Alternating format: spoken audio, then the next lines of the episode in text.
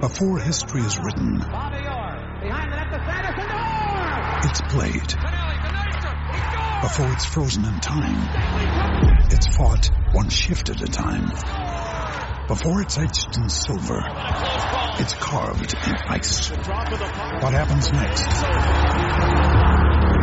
will last forever. The Stanley Cup Final on ABC and ESPN Plus begins Saturday. What's up, friends? Before we hop into the show, I gotta tell you about the Green Solution, which has 17 Colorado locations and an express checkout to get you in and out as fast as possible. So get on your phone right now, go to their website, mygreensolution.com, order your flour, concentrates, edibles, and topicals online, and head to the closest Green Solution for pickup. And make sure to use that magical code DNVR20 to receive 20% off your entire purchase. All right, Mase, let's hop into the show.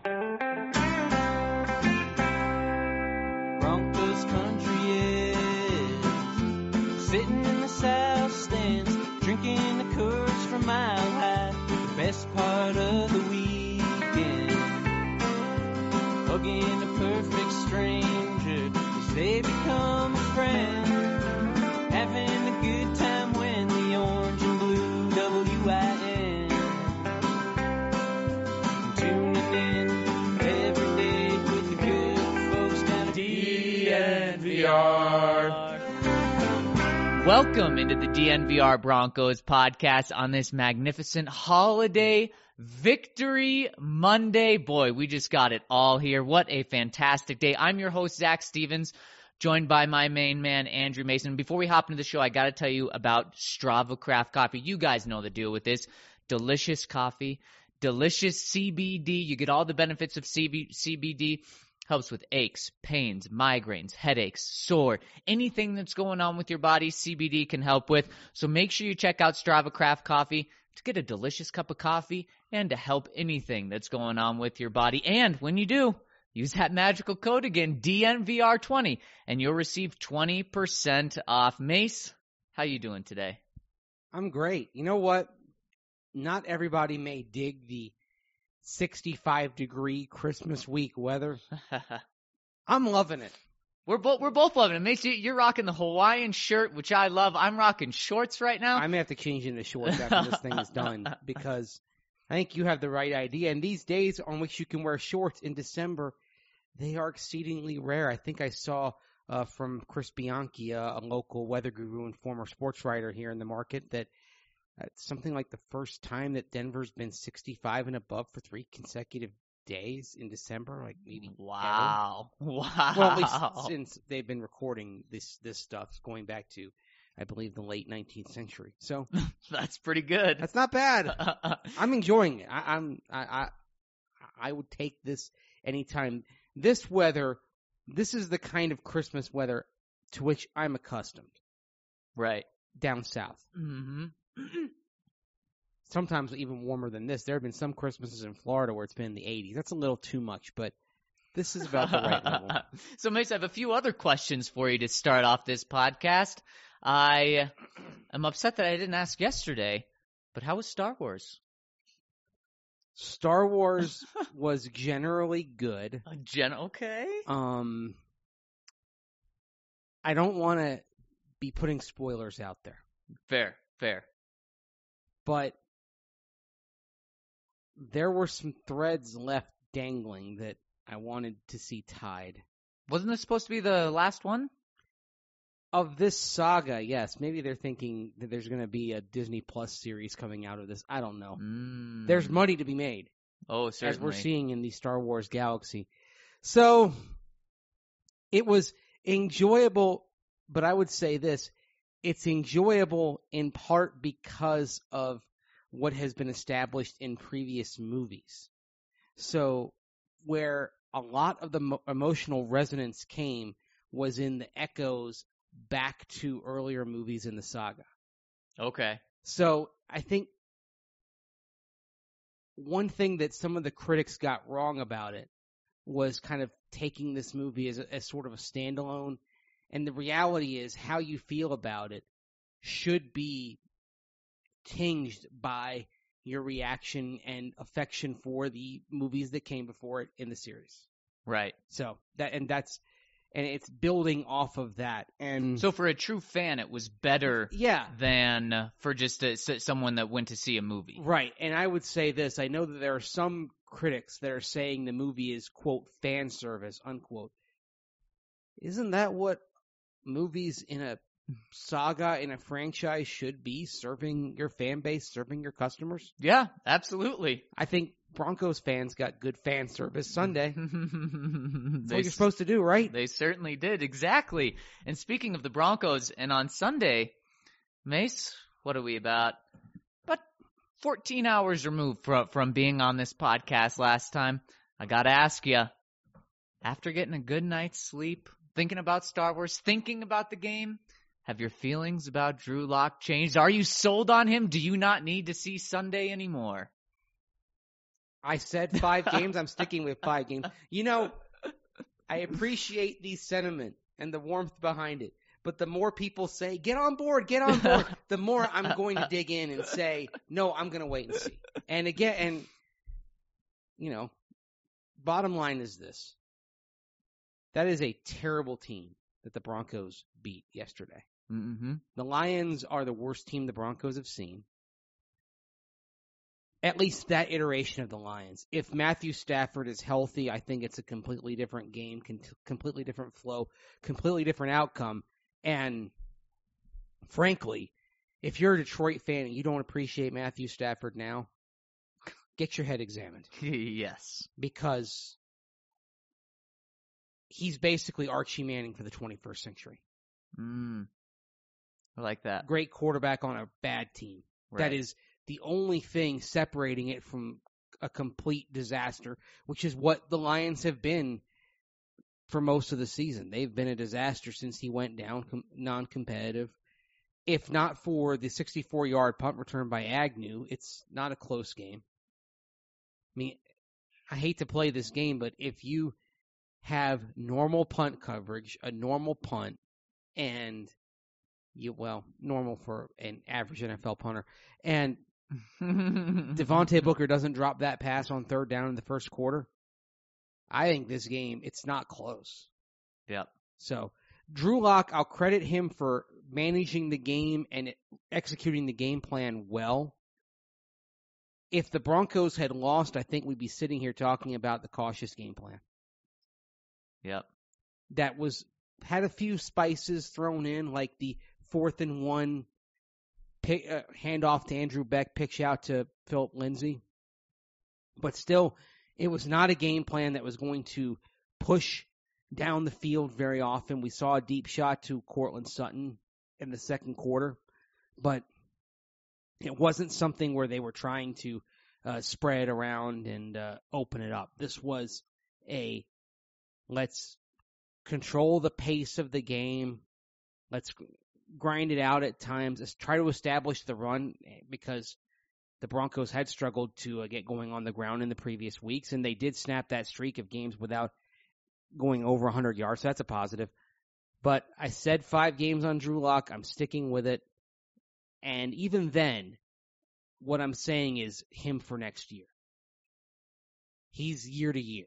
Fair. And and Mase, that's fair. I was just teasing Yeah, you. know. I, Oh, I I wasn't know. pushing you down the road.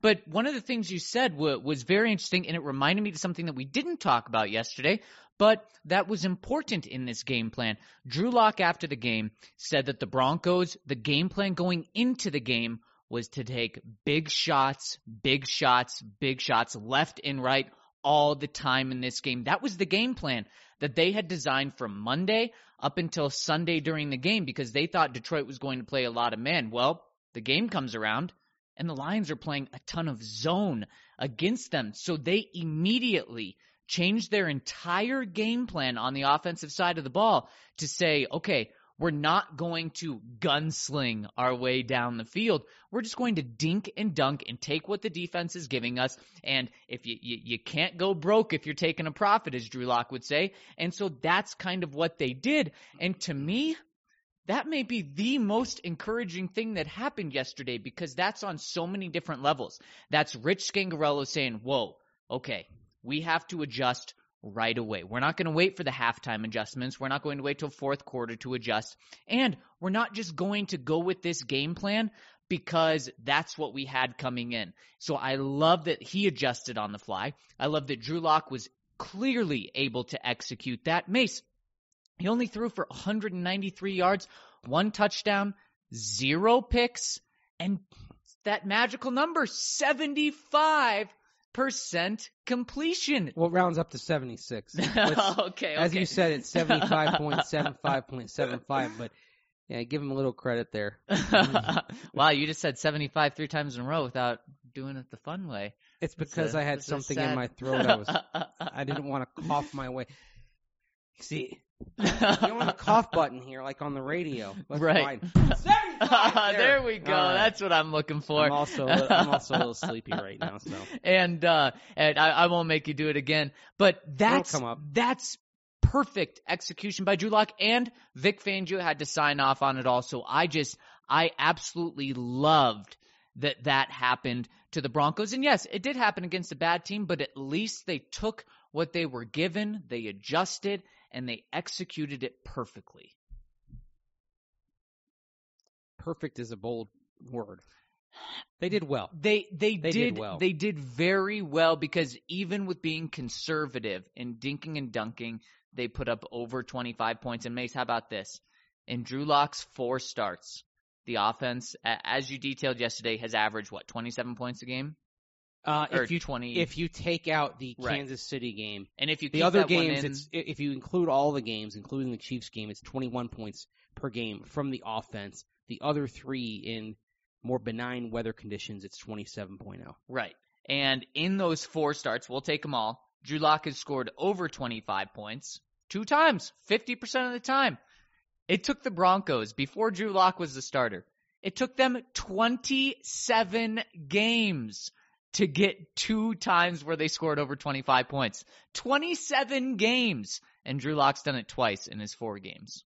That, that to me is just massive, massive improvement. And Mase, kind of on this topic, something that, that Ryan and I talked about after the pods were done last week was he asked me the question, how much do the Broncos need to win by for you to feel confident in this win? And Mase, because you've detailed so many times just how bad this Lions team is, were you satisfied with a 10 point win? Or what was that number? Or what was that that you had to see, not just to win, but for you to say, okay, that was a good win? Remember, offense versus defense was actually a 17 point win.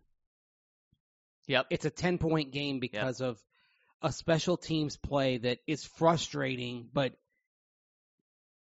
return touchdowns in general are aberrations. They happen sometimes and you're frustrated by them, but even for a team that has been the NFL's second worst at allowing punt return touchdowns this year, only Carolina is worse after giving up two to the Colts on Sunday it's not something that you expect. So offense versus defense, you outscored them 27 to 10. You had nearly a 2 to 1 advantage in total yards. That's fine. Yeah, Yeah. and to me, honestly, just a win. That's all I need. See, I know Ryan was predicting 34 to 10 in this game, so I'm sure he not only was expecting to see a beatdown, but kind of needed to see a beatdown. I think he's right if if you don't have the punt return and you, you Yeah. don't have the Booker drop. The Booker drop kind of changed the outlook of that early part of the game. yeah, it did. Yeah, it did. Because instead of going down 10-0, Mase, if you start up 7-0 in that, or what would have been 7 to 3 Right, at that they've point, already scored, but even then, 7 3. I don't know if if, you give it- Detroit's getting a touchdown. or, or, or, yeah, that was even on punt return. So I uh, think they may still get the punt return. sure. But even then, you feel better at uh, 10-7 than 10 nothing. That being said, the part of the game that encouraged me the most was what happened when they were down 10 nothing and how Drew Lock led them down the field lickety split. Yep. Again, seeing a little adversity, even if it doesn't come from his own play, you want to see how he responds to a deficit, to a bad scenario. The Broncos were down 10 nothing and it had very little to do with Drew Lock and it had everything to do with bad coverage, a bad punt, a 4.18 uh, seconds hang, hang time by Colby Wadman, and a drop. And Drew Lock just came out there did his thing. I, I, it's it was a uh, it was a game plan that kind of told him, okay, we're going to get around the course in par. Right. That's fine. Yep. Sometimes that's fine. Now there are going to be moments where you need to do that, and we do know that he has the club in his bag to push it down the field to try some audacious stuff. He didn't have to. Sometimes discretion is a better part of valor. so I'll give him I'll give him credit for that and the positives outweigh the negatives. they do. They but do. I'll say this, even though I'm going to sit here and wait until the final game to offer a, oh, a I can't, judgment. can't wait to hear what you're gonna say. Well, that said, say it, Mase. I I feel like, and I said this on the pod yesterday, you can start embracing the notion that your plan for the off season at quarterback is going to involve supplementary parts, as in backup, as in mid to late round flyer on another young guy to have someone else developing.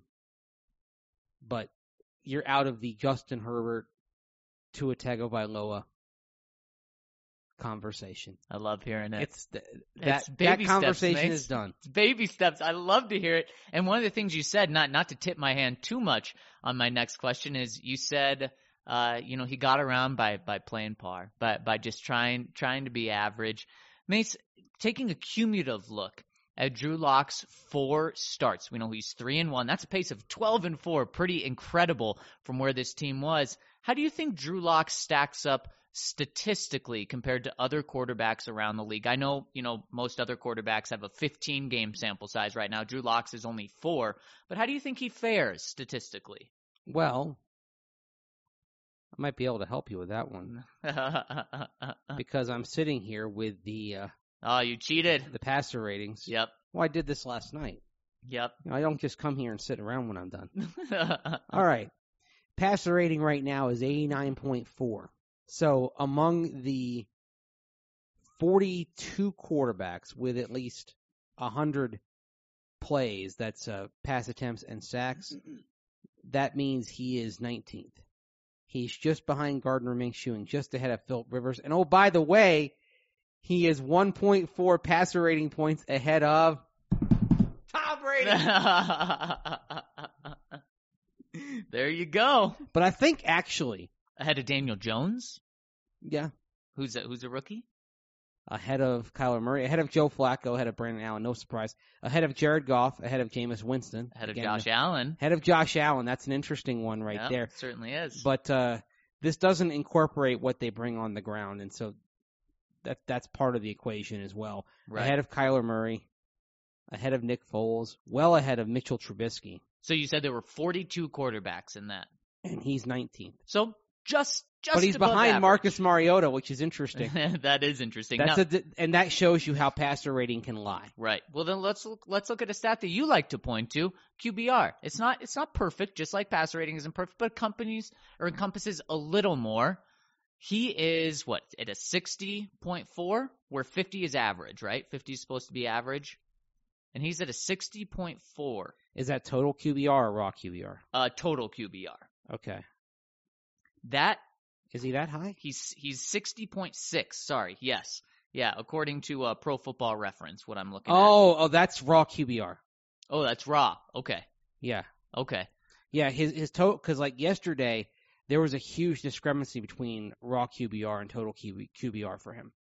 Right, there his was total QBR for the season is fifty two point eight. fifty-two point eight. That's still above average. Okay, well, And I'm- hit by game it's 43.2, 98.7, 13.4, 51.1. okay, th- there you go. Now I'm going to compare the raw QBRs just to other raw QBRs around the league, and Mase point six puts him at fourteenth, just behind Matt Ryan, Ryan Tannehill, Ryan Fitzpatrick, but he's above and ahead of Jimmy Garoppolo, Kyler Murray, Jameis Winston, Aaron Rodgers. So he's doing pretty good in that category. Almost, almost Not ahead of Aaron 10. Rodgers in total QBR. But sure. not far behind. It's only 53.6 for Aaron Rodgers. What is interesting, if you go by total QBR, Aaron Rodgers is behind Daniel Jones, is tied with Daniel Jones. See, But that That's means I've been saying Drew Lock is behind Daniel Jones. He's also behind Tom Brady. He's also in total QBR behind Kyler Murray. And again, total QBR incorporates a lot of things situationally. It also incorporates what you do on the ground as well right. as part of it. And that's one of the reasons why ESPN did that was to better measure the rushing contributions of quarterbacks. Passer rating only measures what you do through the air and also it tends to be a little bit skewed towards quarterbacks who fare well in completion percentage. Right. Right. Well, and let's talk about completion percentage. Drew Lock, 64.8% completion. That's 18th among those uh, quarterbacks with at least 100 pass plays. So 18th of 42. 1842, so above average. He's tied with Dak Prescott. He's he's just behind Joe Flacco, just behind Patrick Mahomes. So he's doing just fine in that category. And this may be honestly the most important stat for Drew Lock this year because what was probably the biggest knock on him was people saying accuracy is a huge concern. And those, a lot of people that think accuracy is a big concern with guys coming out of college don't think it can be fixed. And that's why it's such a concern for so many people when a guy's not accurate is they say, well, he's going to be like this and you have to be a 60% passer in the NFL. Well, Drew Lock and, and Ryan and I talked about this before the game yesterday. Drew Lock is quickly in a four game span proving those people wrong and proving that yes, it may be difficult to become a better, uh, a more accurate passer, but it's not impossible because at least through four games, that's what Drew's been doing. Well, the question on Drew Lock was, okay, can he carry over what he did late last year to the pros? Because his final completion percentage, his final five games were 75, 66.7, 70, 64, and 60.5. Whew. For the five games before that, he went 47.9, 47.2, 50.0, 79.3, and 55.6. And one thing that always had me questioning Drew Lock was saying, okay, the guy who played well at the end of the year, who had those good completion percentages, who threw 12 touchdowns against two picks in those last five games at Mizzou, is that the real Drew Lock or is that an illusion? Right. what we're seeing, and this is one reason why I'm really encouraged, what we're seeing is that the Drew Lock at the end of his senior season was somebody who turned a corner. And you don't recognize that, unfortunately, until after the fact sometimes. Right. But it looks now, in retrospect, like the Drew Lock at the end of the 2018 season from the Florida game onward, November and then December in the bowl loss to Oklahoma State, that that was more indicative of who Drew Lock can become as a pro than what he was before then. And if that is the case, then the Broncos will have an absolute steal as a second round quarterback. Yep. Yep. That they didn't need to take number 10 overall. Incredible. Incredible. That then John Elway, any negativity towards him is gone. It is it is gone from the local media, it is gone from fans, it is gone from the national media. It will be gone because he will just have gotten a first round tight end, a potential first round guard, and without a doubt, a first round franchise quarterback. you think any his three top negativity is gone? I think some of it's going to linger. Because Because if you- I, am saying I'm saying if, if Drew Lock is the guy, No, and, and but you I- know yeah. that in like a year from now, I'm I think everyone's there will still be some irrational people that will say, okay, well, it's still he hasn't it, it- that Elway is still questionable. Uh, people will probably call him lucky, but Mase, there's probably also some irrational fans out there that, Yeah. like like you said, still think Tim Tebow should be a quarterback. Yeah, there. We is- can't help them. and Mase, you have to be willing to change. You have to be willing to accept that. Okay, maybe I was wrong about this. There are some people who will just dig in and dig in and dig in and not admit they were wrong. right, Right. It, it, exactly. And Mase, the last stat that I want to look at is touchdown percentage because Okay. obviously comparing touchdowns isn't isn't fair to Drew right now. He's at 4.7%. So for every what is it? 4.7% of passes he throws goes for a touchdown. That puts him 14th in the league, at least the, the numbers I'm looking at. That puts him just behind Case Keenum, Jameis Winston, Aaron Rodgers, puts him ahead of Dak Prescott, Carson Wentz, Matt Ryan, Sam Darnold, Josh Allen. So he's he's fine. He's totally he's borderline top 10. He's above average. So Mase, looking at all of these numbers, pretty much every single statistical category, Drew Lock is above average. Close to being top 10 in some, but he's above average in everything. And these are his first four starts. You forgot one stat that Okay, I think what- is really important. Hit me with it. Sack rate Mm, among that's gotta, he's gotta be, that, he's gotta benefit from that. among the 42 quarterbacks with at least 100 pass plays. Drew Lock has the best sack rate in the National Football League. One every 43.7 pass plays. Ooh, how about that? He gets sacked 2.3% of his dropbacks. The next best, the best we're talking about, is Drew Brees at 3.3%. So he's a whole percent better. Actually, no. Uh, if if we're going by 100 pass plays, the next best is Eli Manning. Okay. One every 30.4 Okay. pass plays. Okay. Drew Brees is one every 30. Dak Prescott one every 29.2. Pretty good. Pretty darn good. That that that's that's huge. So Macy's the best there. He's above average in every other category. Think How- about that. He's the best, and look what he's got in front of him. He's got Austin, Austin. Schlottmann, and then yesterday, Patrick Morris, Jake Rodgers. He's had Elijah Wilkinson at right tackle for all but one half that he's played. Connor McGovern was dealing with the flu yesterday. Right. Dalton Risner was dealing with the flu in the first half when he played And yesterday. Dalton Risner's been playing on a bum ankle as well the last few games. Yep. And then Garett Bolles is Garett Bolles. By the way, before we move on to the user, uh, to the listener comments and questions, we're gonna have to talk about Garett Bolles a little bit. Let's do it. Okay. But with that in front of him, and oh, by the way, uh, you want uh, to go through another sack rate. Joe Flacco was sacked once every 11.1 pass Oh, plays boy. this year. Talk about That's derailing your 36 to 42. You can't function like that. No. You- You're behind schedule all the time. Yep. Yeah, th- that says so much about his presence. It says a lot about what Rich Scangarello can do in terms of getting him out of the pocket. He's setting him up to get the ball out quickly. So some of this is schematic, some of it is tactical, some of it is on Drew Lock's feel for the pass rush. Some of it is also on Drew Lock being fearless, getting the ball away when he's hit. We saw that once yesterday. Yep. But that's the number that, that, that just jumps out to me. Now, what does it mean historically? Well, I went through quarterbacks that started four games in their first or rookie seasons in the NFL. And that sack rate would put him third all time in his first three starts since 1982 when sacks became an official stat. The only ones better, and this is one thing where I'll say, okay, this is not necessarily indicative of future success.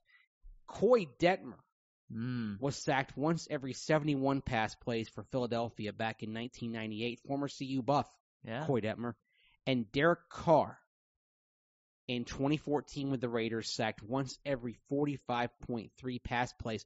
What's interesting about that is if you go down to the bottom of this stat, you know who's dead last? His brother. Yes, David Carr with expansion Houston in 2002 was sacked once every 4.8 pass plays Oh. in his first four starts.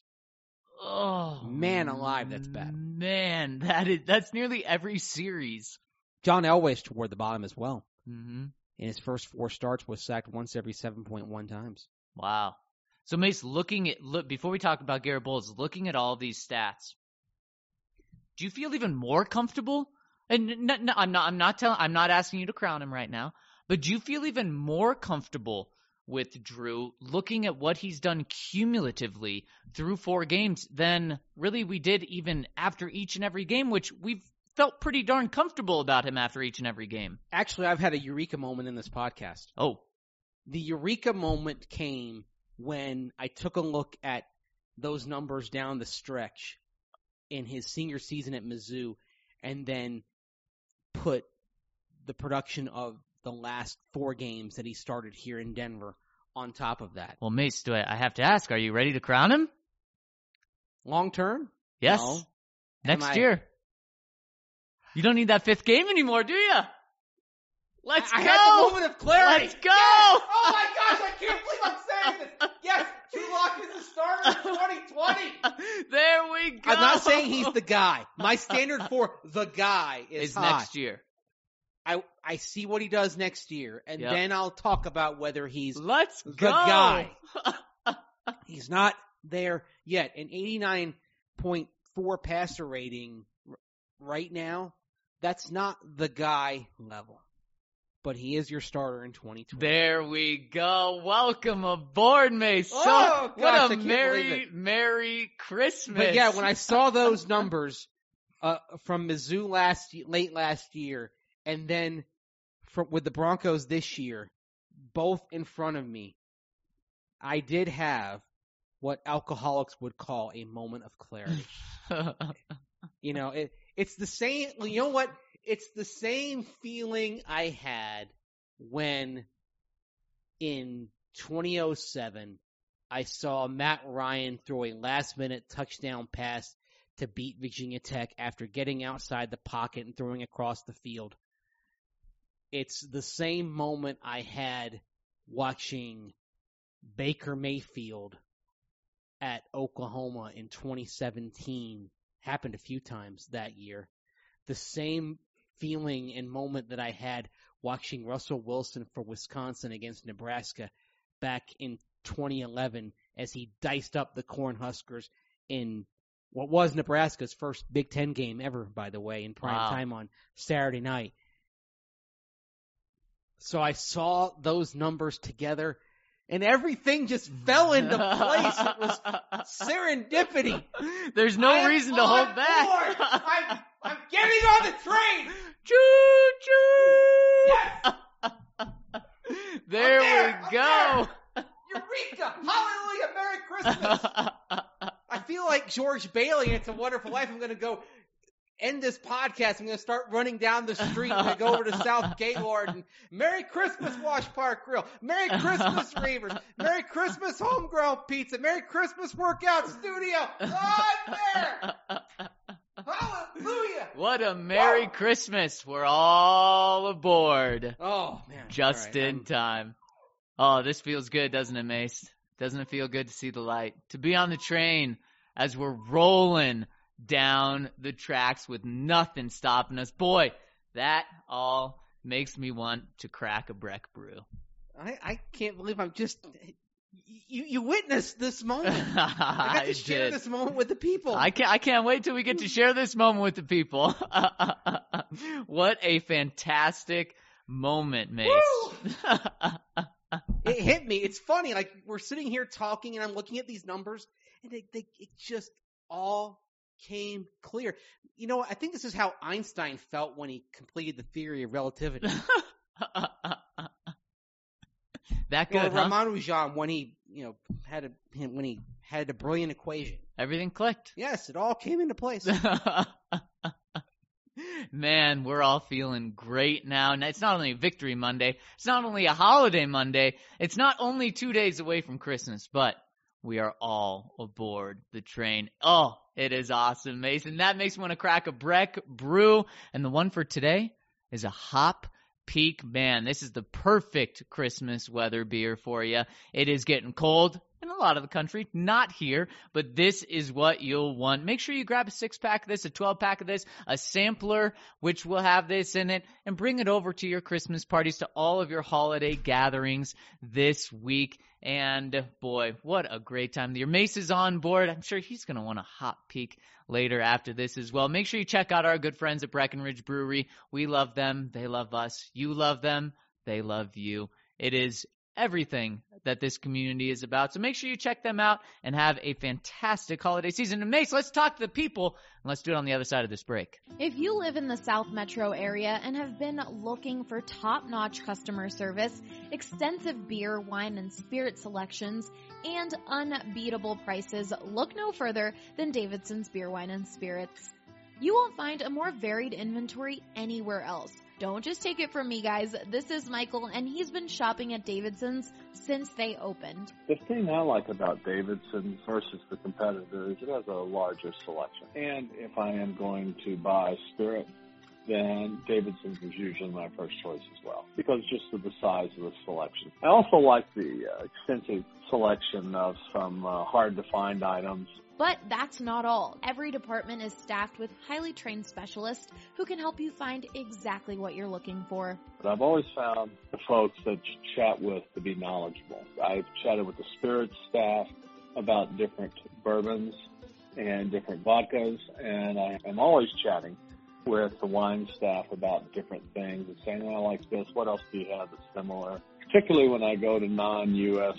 Uh, wines, I find them extremely helpful in ha- helping me find something I'm looking for. What are you waiting for? Head to either of their locations in Centennial or Highlands Ranch and follow them on Facebook to stay up to date on their latest specials. Welcome back to the 10th revival edition of the DNVR Broncos podcast. Also, the Festivus edition. But you know what, Zac? Things are going so well right now. Three wins in the last four. Oh, by the way, if you even want to take it further, the Broncos are above 500 since that 0 4 start. How about They're that? six and five, How about six and five, three and one with Drew? and maybe seven and five if they win on Sunday, which I'm going to have a lot of fun with I'm because sure seven and five will. is the digits of 75. See, it's all coming together. Again, just like I had that moment of clarity on Drew Lock, I have the moment of clarity thinking the Broncos can get that win that could spoil the Raiders' hopes. A Yep. lot has to happen for the Raiders, but they will take the field Sunday with a chance at the postseason. I So think Drew Lock- all out, all To, to to bring it all full circle on Sunday, I think Drew Lock's going to go 24 of 32. Of course, because he wanted to complete 75% of his passes.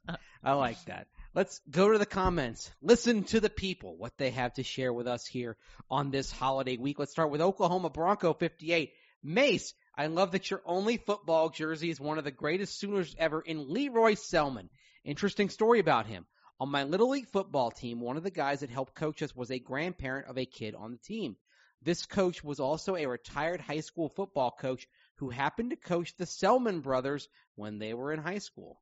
Of course, Lee Roy and Dewey Selmon both played together at Oklahoma and also with the Buccaneers. There's another uh, brother, Lucius Selmon, who came through that. That's all the Selmon info you could possibly How about that?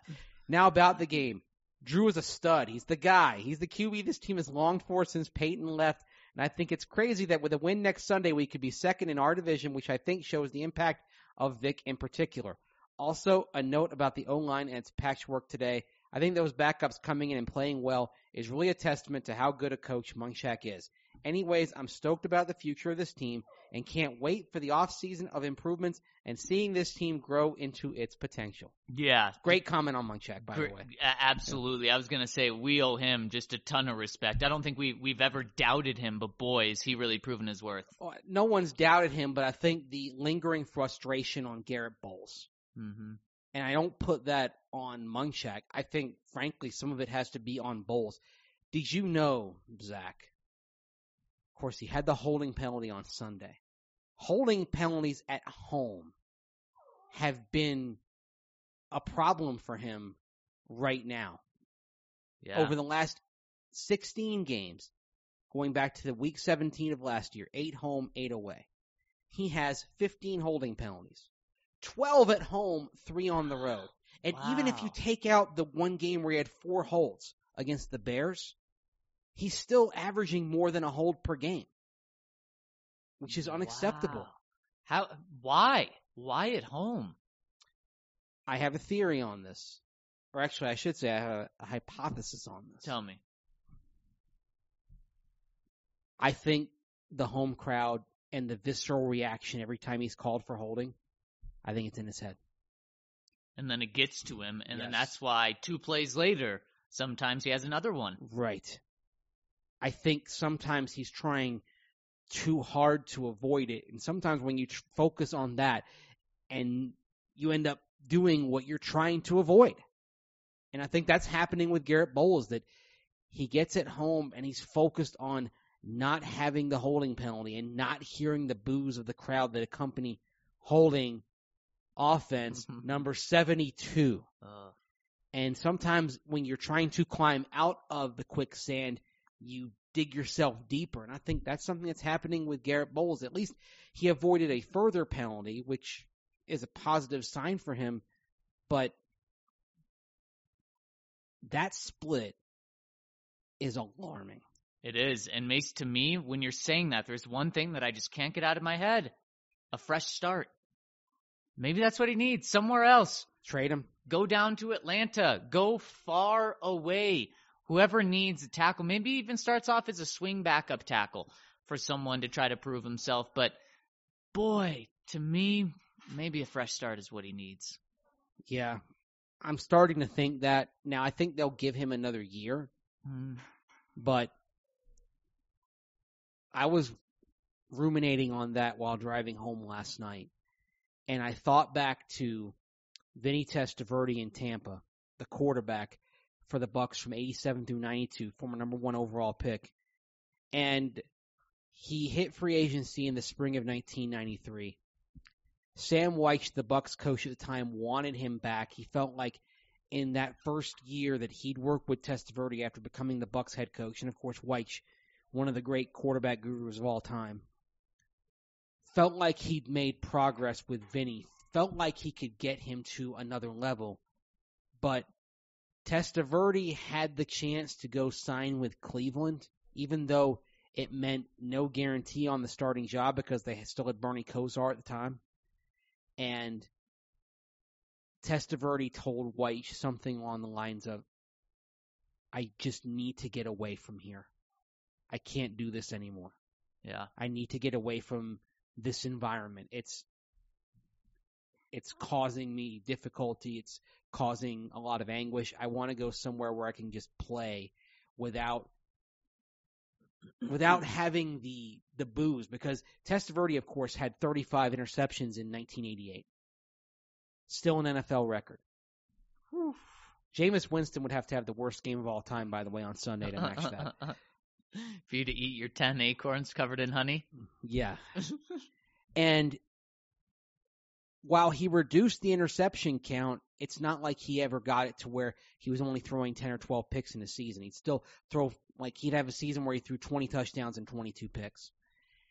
And as a result, that climate never changed. And I fear that for Garett Bolles, the climate here isn't going to change. And I don't think the Broncos will move on from him. I think he will be on the roster in 2020.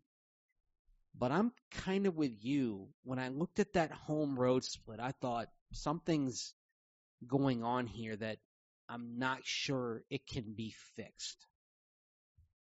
Maybe you got to get some sports psychologists in and maybe they can have some work, but something is happening at home because on the road, he's not making these kinds of mistakes. Right. Not at anywhere near the same rate. Right. Yep. Mase, this next one's for you. Of course, because our good friend Count Locula, the Count. I love Dave Logan's call of the Lindsay touchdown, but what in your eyes can make a run turn into a scamper, in quotes, versus just being a run? Can a big, hefty back turn a run into a scamper, or is that term reserved for a shifty back that is fleet of foot? Yeah, love I, the I- Count. I, I think I think you need the the shifty fleet of foot. I think it's also kind of when you're scampering into the end zone at the end. yeah, It, it, it, you, you know, you're kind of high stepping into the end, there's into the end zone. with a scamper, there's some dodging, ducking, diving, dipping, and dodging. But there's also another. D. There's some darting. You're kind of a darting deer. Mm, wow. And Keep going with the D's. I, yeah, that's. I wonder why Patches O'Houlihan didn't use darting. yeah. I think that's a an error in the character, an error in the screenplay. Because it could have been the '60s. Because you yeah. could still could do dodge twice. Uh-uh. But yes, it's a smaller back that's cutting back. I, I think back to some bigger backs. I'm not saying big in terms of being bulky like Jerome Bettis, but I think back to like a tall, long stride back like Eric Dickerson back in the day. Hmm. Eric Dickerson, he had speed, but he didn't scamper Right. when he got into the open field. Right. Scampering is Phillip Lindsay. Like Clinton Portis, I don't think he scampered. No. And now he wasn't a huge back, but he's bigger than Phillip Lindsay is. Right. Willis McGahee didn't scamper. Does Christian McCaffrey scamper? Yes, I think he can. Yeah. I think he scampers. Mm-hmm. Mm-hmm. By the way, we we talked a little bit about this in the press box. I wonder at what point in the his career the Panthers had the conversation with him about being a full time wide receiver. Yeah. because he could be a 16 to 18 year contributor, but it may be like the catcher moving to first or third base or DH midway through his career in baseball. They say, "Hey, you got a phenomenal bat. We want to make sure it's still in the lineup, but Mhm. you're not going to endure in our in the lineup if you keep having to go squat behind home plate for nine innings every day." how many more years? I think that conversation happens in three or four more years. Yep. I think so too. And that'd be wise. Yeah, because he's got the skill set to be a wide receiver, and I think he'd, he'd be very effective there. Just a catch machine. What, three straight hundred catch seasons? Yeah, amazing. That's insane. and he's productive wild. when he gets the ball. It's not just that he's a catch monster. He's making plays right. happen when he gets it as well.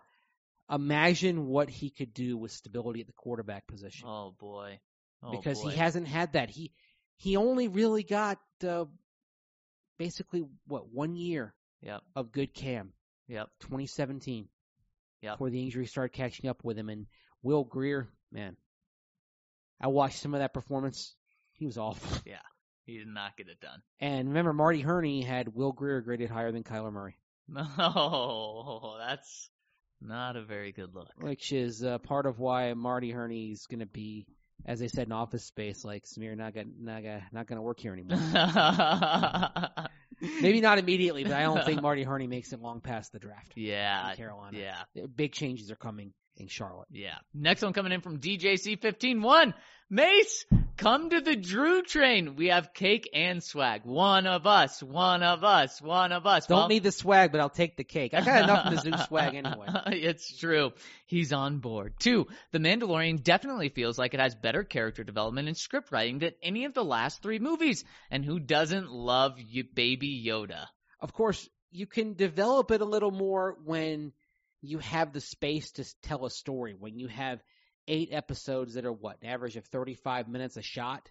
Yep. So you've got basically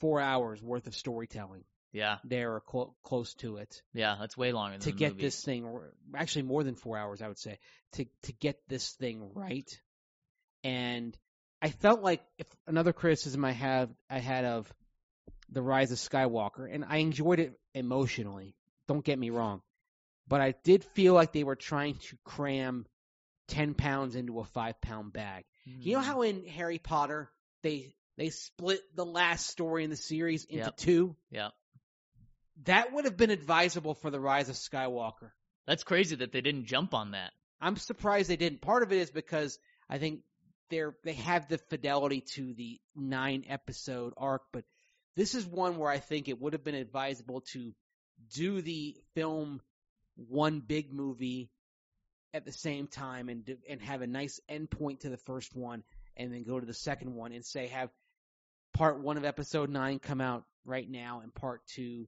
of episode nine come out in June Right. May. I think that might have been advisable because it just felt too rushed at times.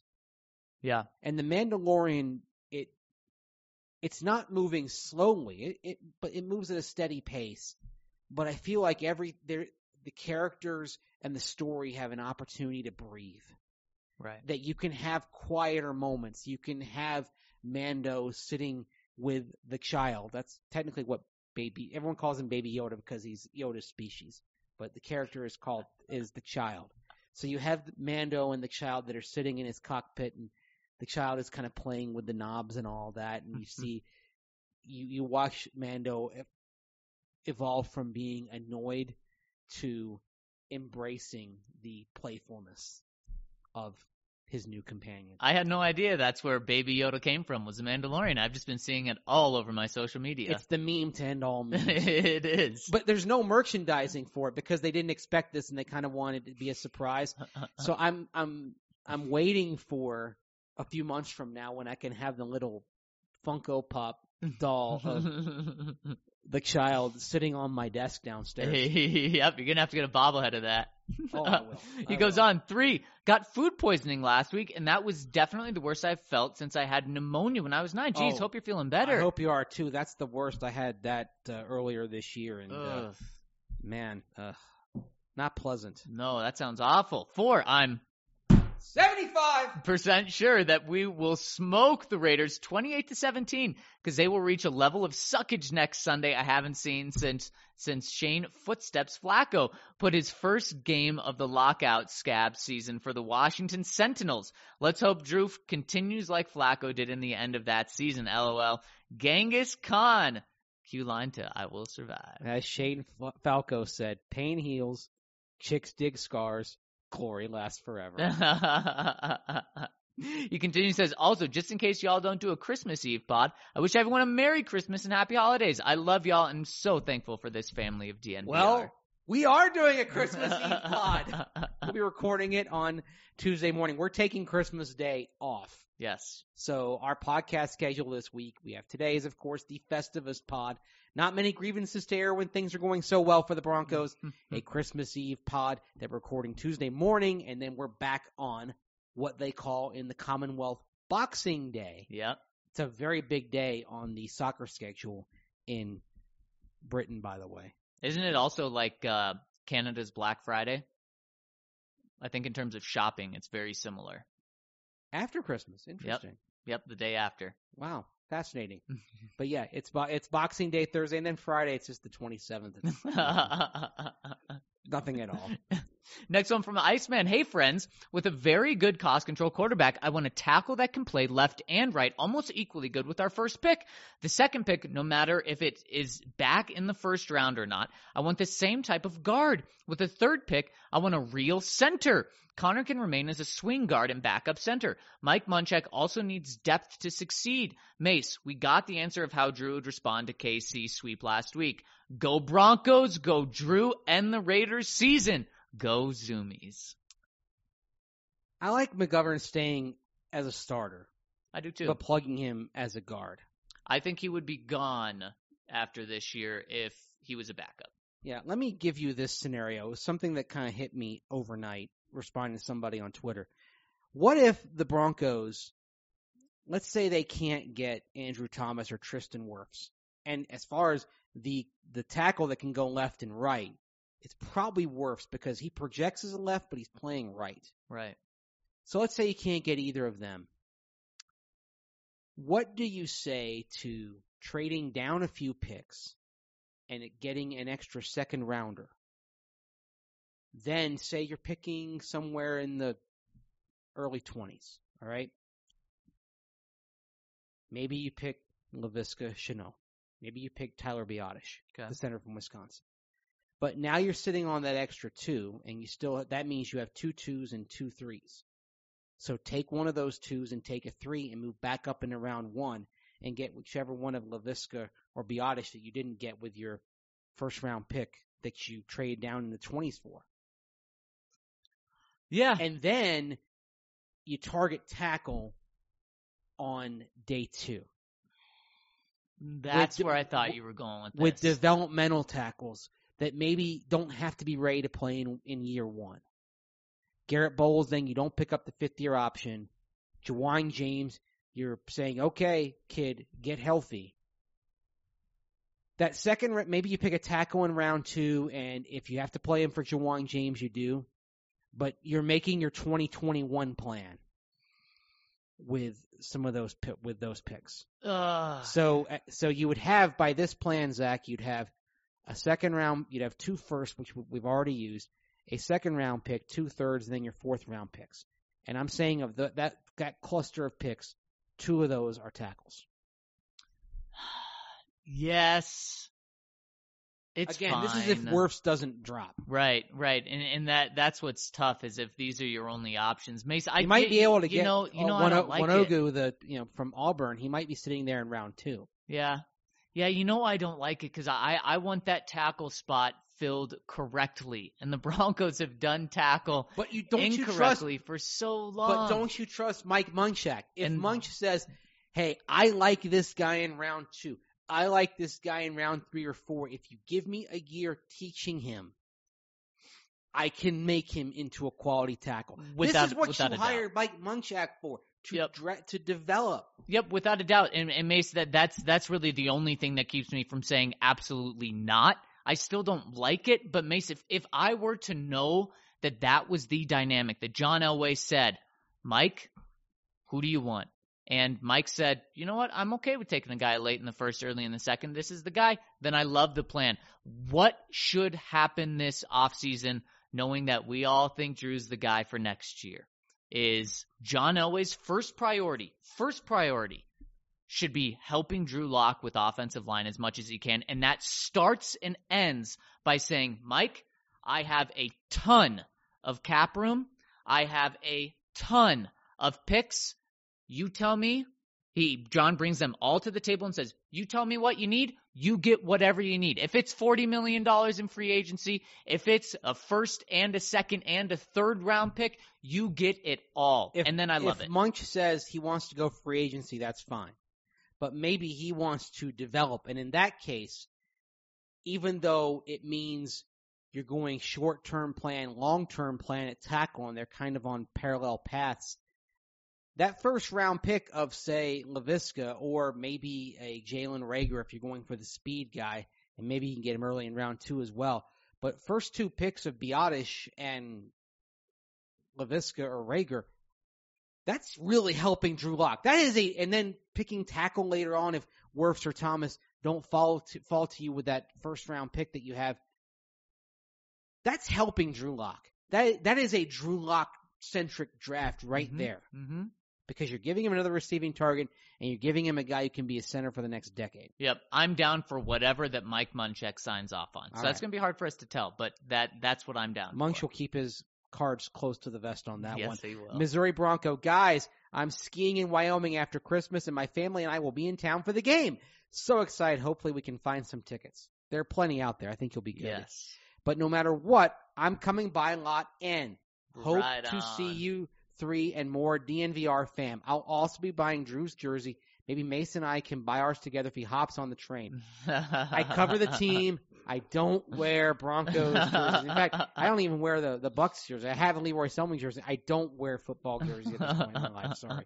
We'll only be in Denver for a day, so could you locals give me a suggestion to take my family somewhere cool and unique? Thanks. Go DNVR. We'll pop that in the comments uh, of this podcast. DNVR fam, help help him out. Give him some good su- suggestions. My one quick suggestion would be going to My Brother's Bar. I know Mase is also a fan. Uh, it it doesn't have a sign outside, so you got to look it up. It is in downtown, and when you when you do it, there's like Brothers Bar. Uh, other things that are close to it? Make sure you go to My Brother's Bar. It's right by REI downtown. Make sure you do not go on Sunday though. If you're there for a day, hopefully it's either Saturday or Monday because they're closed on Sundays. All right, next one coming in from Dan Burke. What did y'all make of that piece of information that Mike Klis dropped before the Lions game? The Broncos and Lions explored a Chris Harris for Darius Slay trade, but the Lions were asking for too much on top, so it never materialized. The, and, that was in floating this- around months ago, wasn't it? Yeah, it was. Yeah, uh, according not- to Mike, really- it was right before the trade deadline. Yeah, it's not really news. That was floating around around the deadline. right, I'd heard about that. right. What do you think of that? Meh.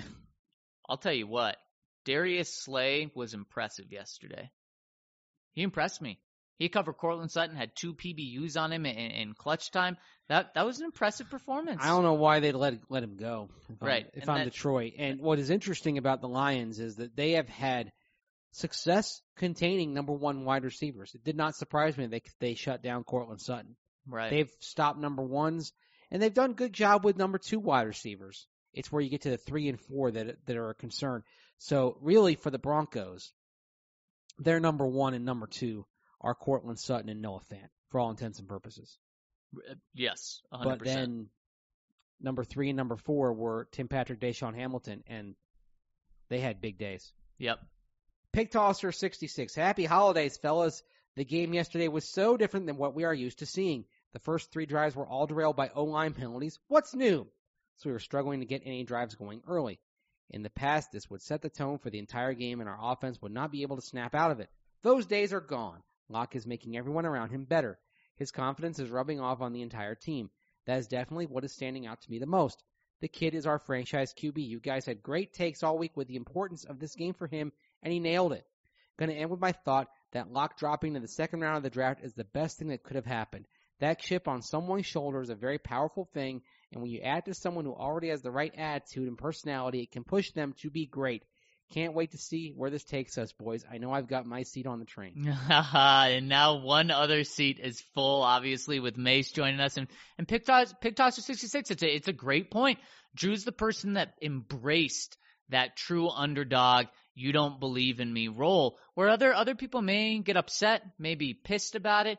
Drew wasn't at all. He, he wasn't. So very good point. Now, gotta add to that, the Broncos got so freaking lucky. Oh, I mean, yes. cause they passed on him three times. So yeah, they got very lucky. And the fact they were able to pull off the trade with the Bengals. Yep. Yeah, it it was all luck. It was not that that was not a plan. That was oh okay, luck. But luck is involved with any Yeah. Roster construction that works. Unle- Unless you have the number one overall pick, then yeah, luck is involved in, in, in all of draft. This just involved a lot more luck than other teams need to get their franchise quarterback. This is true. Bronco Matt. Hey guys. So, a new week and new win feels good. I'll admit I was doom and gloom last week. KC brings out the very worst of me of my hate for them. Run it runs so deep. My greatest joy would be to see them lose again in the playoffs. On to Lock. I love this guy's post game interviews. I am right on the edge of buying his jersey. Last bit here. Will special teams coach Tom McMahon have a job next year? Lastly, thank you for hanging in with us fans for the lows and highs. Looking forward to listening to every off-season podcast. Thank you, Bronco Matt. Look forward to having you riding with us. Happy holidays to you. Really Ab- appreciate that. Absolutely, Tom Bronco McMahon, ask not for whom the bell tolls, it tolls for thee. Mase, I do think Tom McMahon will have a job next year. It's not with the Broncos. exactly. Yeah, these- These assistant coaches, they get recycled. I'm sure Tom McMahon will be somewhere, but uh, barring some shocking developments in the next week, I do not think it will be with the Denver Broncos. I would agree. I would agree. Next one coming in from Nick Sticks. Gentlemen, only Seinfeld fans will understand my comment. So that means I won't understand this comment. Mase will. do you want me to read it? Sure. Because there's a way to do it. yes. With Festivus right around the corner, I'm going to begin with my airing of grievances. I got a lot of problems with you people, and now you're going to hear about it. Mase, your hesitancy to get on the Drew Lock train is driving me nuts. He is the guy. The players love him, and they say they all know he's special. He passes the eye test, and he's showing an ability to make great throws and win games. Next up, wait, I lost my train of thought. Time for feats of strength. Mase, Festivus isn't over until you wrestle with the notion of Lock being the guy and you pin your reservations to the ground. We want answers. Okay. He's the starter for 2020. There we go. I'm not saying he's the guy. The guy is another level entirely. Mase, it's it's all we're asking. We're just asking Yeah. for you to say he's the guy for next year. Every team has a quarterback. Not every team has the guy. Eh, Right. Well, we're happy that you're taking this next step with us. Thank you, thank you. And Nick says, in all seriousness, I'm very pleased with the play of Lock, and I'm happy to see what the future holds. Should be an exciting offseason. Merry Christmas, guys. Nick. no one can't be excited about what Lock's doing. And Merry Christmas to you as well, Nick. Thank you so much for chiming in. This is a good time to tell you guys about the family that we're building here. Mase, it was so cool at the tailgate yesterday to meet so many people, see so many people that have come around the tailgate already. I mean, there's too many people to mention. We already we we, we gave a shout out yesterday to Bobby Boucher and his family. It's so cool that you know we have individuals, young and old, join us. We have we have Iceman. We have you know kids in high school that are with us, and it's so cool to also have families like Bobby Boucher from Arkansas. They came all the way from Arkansas, Mase, to join our tailgate yesterday and go to the Broncos game. It is so cool to see that, to meet all of you guys. and it really is an awesome family and community we have. And we want to just grow this thing as big as possible because it's it's a friendly place. It's a safe space online where and you can't really find that, especially talking sports.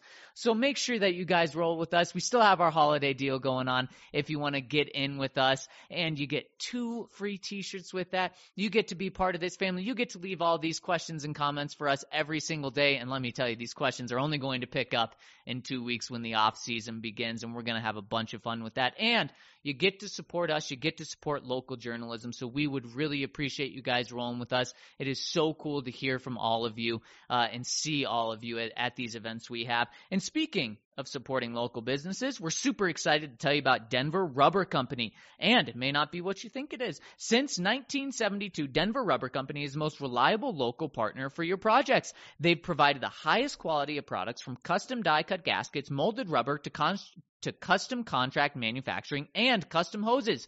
And guess what? Snow is coming. And you know we've already had a taste of it. You'll need Denver Rubber Company when it comes to anything snowplows. DRC can cut to size and pre-slot most snowplow rubber. The blades can be cut to any length and slotted for mounting to meet your exact specifications.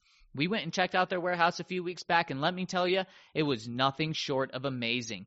These guys have created proprietary materials that make up the inside of wind turbine blades, and we even witnessed machines that can cut material that are used in bulletproof vests. Remember, Denver Rubber Company custom makes it all, and you can purchase products for yourself and, of course, buy bulk at a fantastic rate.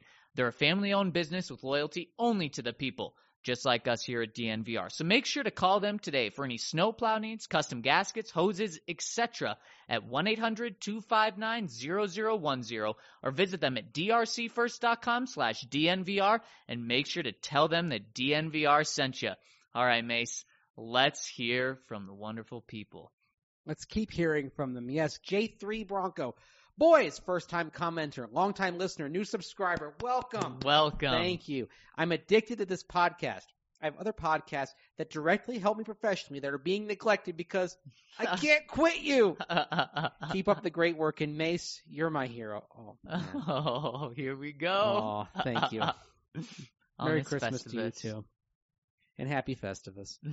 so excited to see things trending upwards. I agree that we haven't seen enough from number three to put him in a gold jacket yet, but I'm cautiously optimistic. He led the team well yesterday, and I think that he had all the important bounce back that we see out of him.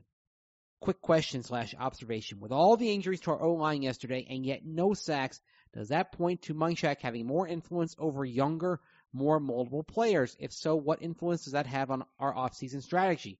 Thanks, guys. And I'd have to say that if there was a drinking game to be played with this pod, the phrases would be kick the can down the road or yes, cost controlled quarterback. P.S. The game looked great on my new 75 inch TV. You know what? That's that's a good question about Munchak's strategy. And I think it just goes right hand in hand, Zac, with what we were just talking about in regards to whether you go free agency or the draft. What does Munchak want to do? I suspect he probably wants to grow and develop younger offensive linemen. I Just so, my too. hunch. I think I think so too, Mase. And that's why you may see one taken in the first round. You may see two taken in the first three rounds. And even if they take two in the first three rounds, you still may see uh, another one or another two added on day three, especially if they keep all 12 picks or they have 10 picks. I'd be very happy with three offensive linemen from rounds one through four. I would too. I'd be thrilled. I think Mike would be thrilled as well. Next one coming in from Logan. Hey guys, I have two quick questions. One, is Diontae Spencer the best returner the Broncos have had since Trindon Holiday or beyond? Yes, even though Jordan Norwood did have the Super Bowl record punt return back in Super Bowl 50. Okay, it, he's always pointed to, and that is always pointed to, and I always pull my hair out because what else did Jordan Norwood do as a punt returner? Well, and the other thing is that Jordan Norwood did not have, at that point in his football life, the speed that he once had because he'd had some knee problems over the years. And he took advantage of a little bit of a lucky break, some, you know, some interesting timing in terms of how that play developed and took off. But that doesn't mean he was a great consistent returner. Yes. Yeah, you'd have to say Trindon Holiday. Trindon Holiday was the last returner that made you pay attention. Yeah. That Yeah, made you're you- not taking bathroom breaks. When right. You, you know, you, ordinarily you'd kind of extend that bathroom break for the punt or the kickoff. You didn't do it with Trindon Holiday. You might see the most amazing moment. No. Diontae Spencer, he's not Trindon Holiday in terms of the boom or bust, but he's more reliable at protecting the football than Trindon Holiday is, and he does have some explosive qualities. Yeah, I so yes, I agree. Two, with the idea of the Broncos possibly looking at Le'Veon Bell if he becomes available, would you also consider David Johnson as someone the Broncos should look at if available? Both contracts are similar money wise. I really like Royce, but I feel like we are limited in the pass game with his lack of burst. Thanks, fellas, and Godspeed. I love David Johnson. The You like him price would next have year? to be right. Right. And I think we talked about the offensive line and other things you want to do. I'm not sure that's something that uh, you could get away with at this point. Yeah, I I'd rather go young at that position because then you have Phil to pair him with. They'll pick a running back at some point in the first four rounds. That's another prediction. What's really interesting is I I like that Mase by the way. I don't think that you're pointing at Royce Freeman and saying we need to upgrade him because of the pass game doesn't have explosion. Phillip Lindsay needs to be that explosion in the pass game coming out of the backfield. So I put that on Phil. But in terms of the run game, I think you, you just need more from Royce. I mean, he had a Royce game yesterday. I don't know the numbers off the top of my head, but I know he averaged 3.1 yards per carry, and that's kind of what Royce has turned into uh, here recently. You need more than that in the run game. All right, next one coming in from Wilma Fingerdew. Hey boys, just wanted to bring something up. Vic said earlier in the week that it would be nice to get Phil to a thousand yards. Not that they would make it a focal point, but it would be nice. And I'm just wondering if there's a correlation between our team's offensive success yesterday and the attempt to get Phil more touches. Also, the coaches always claim the fans don't understand certain nuances of the game, but I think the opposite was on display yesterday. Fans always wanted to see Drew. We all we all wanted them to feed Phil, and we all wanted to see some variety in our underperforming offensive line. Sunday we saw all of that, and we saw our second highest point production. Thanks again, dudes. Go Broncos. Good stuff. Good yeah, stuff. interesting. Yeah, we are the smart ones this time around, aren't we? The fans, the media. We all wanted to see more Phil. we all wanted to see Drew Lock earlier. yep. It's true. Yeah. I was gonna say something, but nah. I, I'm gonna keep it to myself. And now we're gonna get comments about that. Oh, Mase, what do you want to say? Uh, it's a long story. It's a long story. Holy Atwater. Love seeing the Broncos have what I can only describe as a honey badger esque day on the field. Injuries all over. Don't care. One fourth of the team has the flu. Don't care. Playing from behind. Don't care. Slay trying to scare you from throwing his way. Don't care. Lindsay getting shaded by explosiveness. Don't care. Three fifths backup offensive line. Don't care. The skill positions are sophomores. Don't care. Just went out and performed. Loved it. Love the coverage. Keep crushing it, guys. P.S. What kind of dirt do you think McMahon has on whomever to still have a job? I Uh, don't think it's dirt. I mean, he's in his second year on the job, yeah. and Vic Fangio came in, retained him after Vance Joseph got fired. Special teams, if it works, it's kind of operating independent of everything else. Yeah. I- I- It's not dirt. I think the question is, he lo- why does he keep throwing Colby Wadman out there? That's the big, Yeah. big thing. Yeah, he's gonna die on on that. And here's the thing: ask that question in uh, eight days, Holy Atwater, because if he still has a job, then maybe there's something. But right now, they're just it, it- it's a veteran coach just letting the another veteran coach live out the season because he knows that special teams isn't going to get drastically better if you fire him mid-season. Right.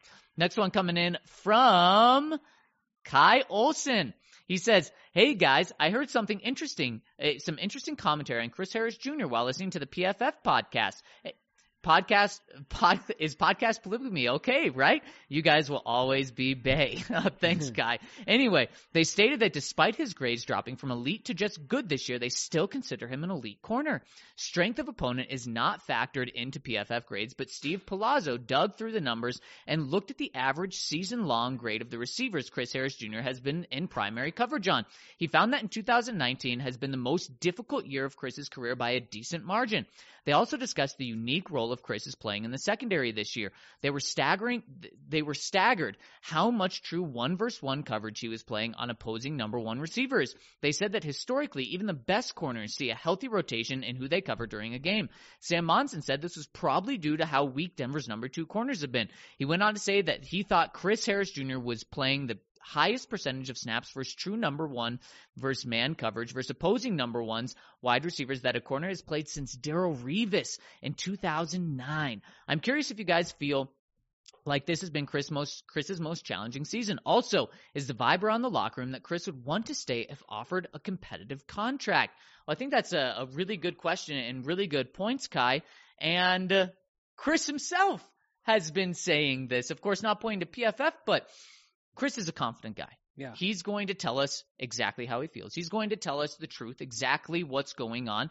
And he has not been shy this year to really make a point that he is facing kind of the most difficult schedule that he's ever gone against. And on top of that, he's also called out the indirectly called out the number two cornerbacks and, and has said, I take on such a bigger role this year than I ever have. Well, and the other thing you have to consider with Chris Harris Jr look at his career. He played with Champ Bailey at the start of his career, then he had to keep Talib. And Bradley Right. Roby, maligned as he was, is a better cornerback in terms of more consistent number two cornerback than the Broncos have on the roster right now. Yep. So everything changed for him. Yeah. I, I think he's had a, a good season. Maybe it's not up to his standards, but I think he's had a good season. I think so too. Now, Mase, I think when we talked to Chris last week, he kind of gave a parting shot. Uh, he was asked, how many holes are there? Or what, what's the most important hole left on the Broncos team? And he said, hole? One? Oh, we have multiple holes to Right. fill.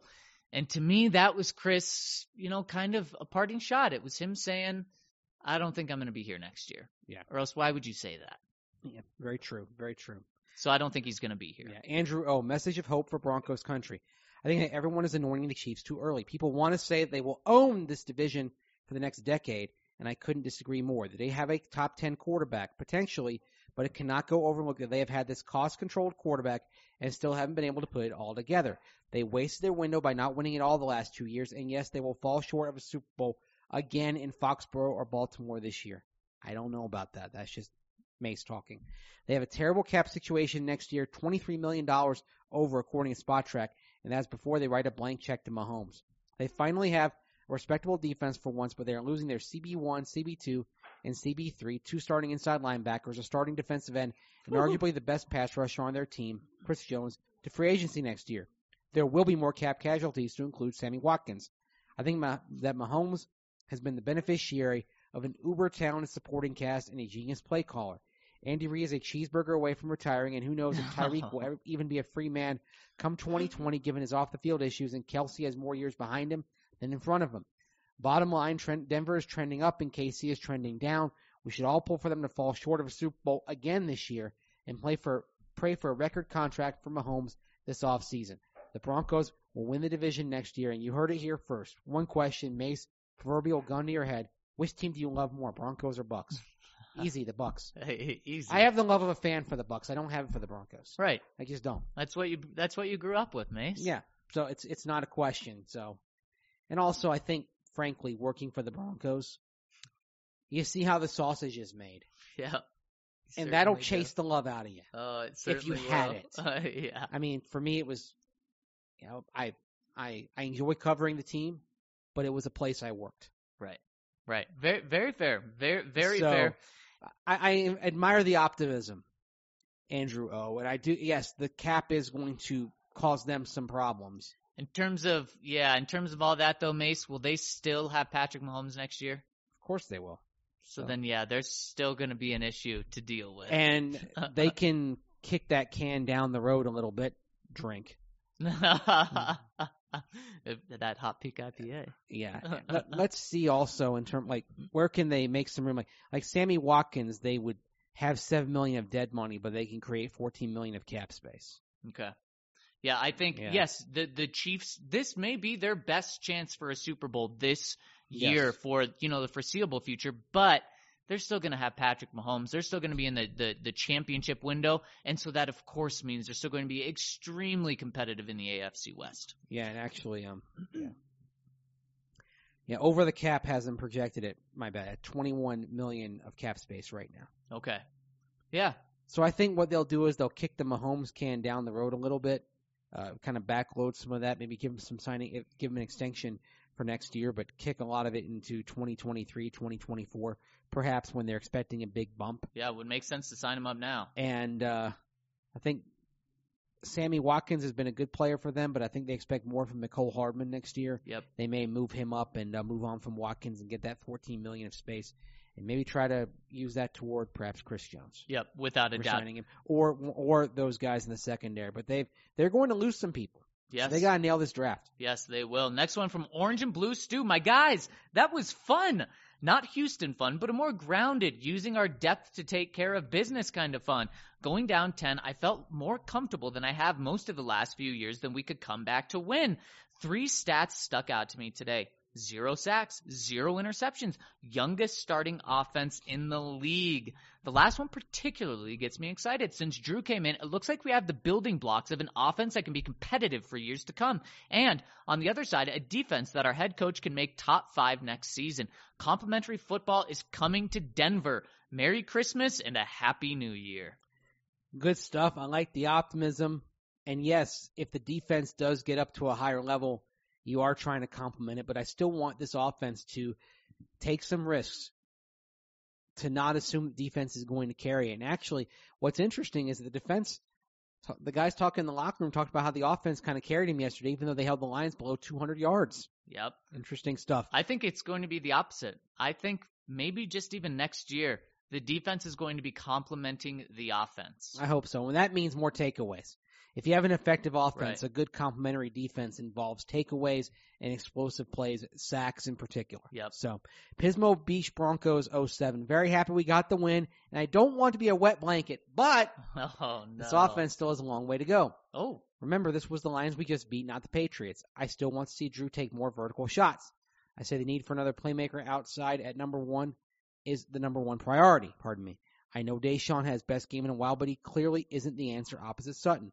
By the way, where was Fant yesterday? I hope the Raiders are still in position to make the playoffs by kickoff, and we send them home crying next week. Go Broncos! Well, they will still be in that playoff Yeah. position thanks to the NFL, which manipulated the schedule to have the other relevant games kicking off at the same time as Raiders Broncos. So you've got Steelers Ravens, Texans Titans, Colts Jaguars, and Raiders Broncos all kicking off at 2:25 p.m. Mountain Time. I love that. And Mase, you called that that was going to happen. So great, great call there. Man, I love that. The Broncos get to play spoilers. They get a chance to knock the Raiders out of the playoffs, go to four and one with Drew Lock, have a winning record after starting 0 and 4. There is so much optimism. Th- This is going to be one of the most exciting teams in the offseason to, co- to cover, without a doubt. Without a doubt. And on that note, We don't have to talk as much quarterback. We will talk Yes. quarterbacks, but we're talking different quarterbacks in the off season. And we're talking about Drew Lock's next steps, not if he can take a step. And we're talking quarterbacks that can either help him or be developed behind him. yep, yep. It's a different discussion. What a good change. What a good change. It, it- it's going to be bizarre covering a team that has their guy at least for one year. And we're going to have a whole offseason talking about that. I have simply never covered a team like that, Mase. That is wild that this is my fourth season covering the Broncos, and I've never known who the starting quarterback was from the beginning or fr- from the end of one season until the start of the next. At least I won't have to be on vacation in December walking around Key West where I learned that the Broncos have traded for a mediocre veteran quarterback. Yes. That won't happen again. Yay! It won't happen. And man, Mase, welcome aboard. What a day in the You- DNVR You wore Broncos down country. my resistance. Although I'll say, with all respect to everybody, you know me. I'm a numbers guy, and it was just seeing the numbers in front of me. That's what did it. and my eyes. Eyes deceive. The eye test does matter, but eyes can deceive. yep. I'm a data guy. there we go. And for the data guy, I'm Zac Stevens. Thank you guys so much for rolling with us. Have a fantastic start to your holiday week. Enjoy Victory Monday. We'll be back with you tomorrow to just celebrate the holidays, celebrate Drew Lock, celebrate the Broncos momentum even more. So have a fantastic Monday. But before we let you go, as you guys may or may not know, taking care of your teeth is pretty darn important. And our friends at Green Mountain Dental Group are giving away a free Sonicare when you schedule a cleaning, x-ray, and exam. That's right. You simply have to take care of your teeth for Green Mountain Dental Group to hand over a free Sonicare. So check them out today online or call it 303-988-0711 to schedule your appointment today. That's Green Mountain Dental. All right, you guys have a fantastic Monday.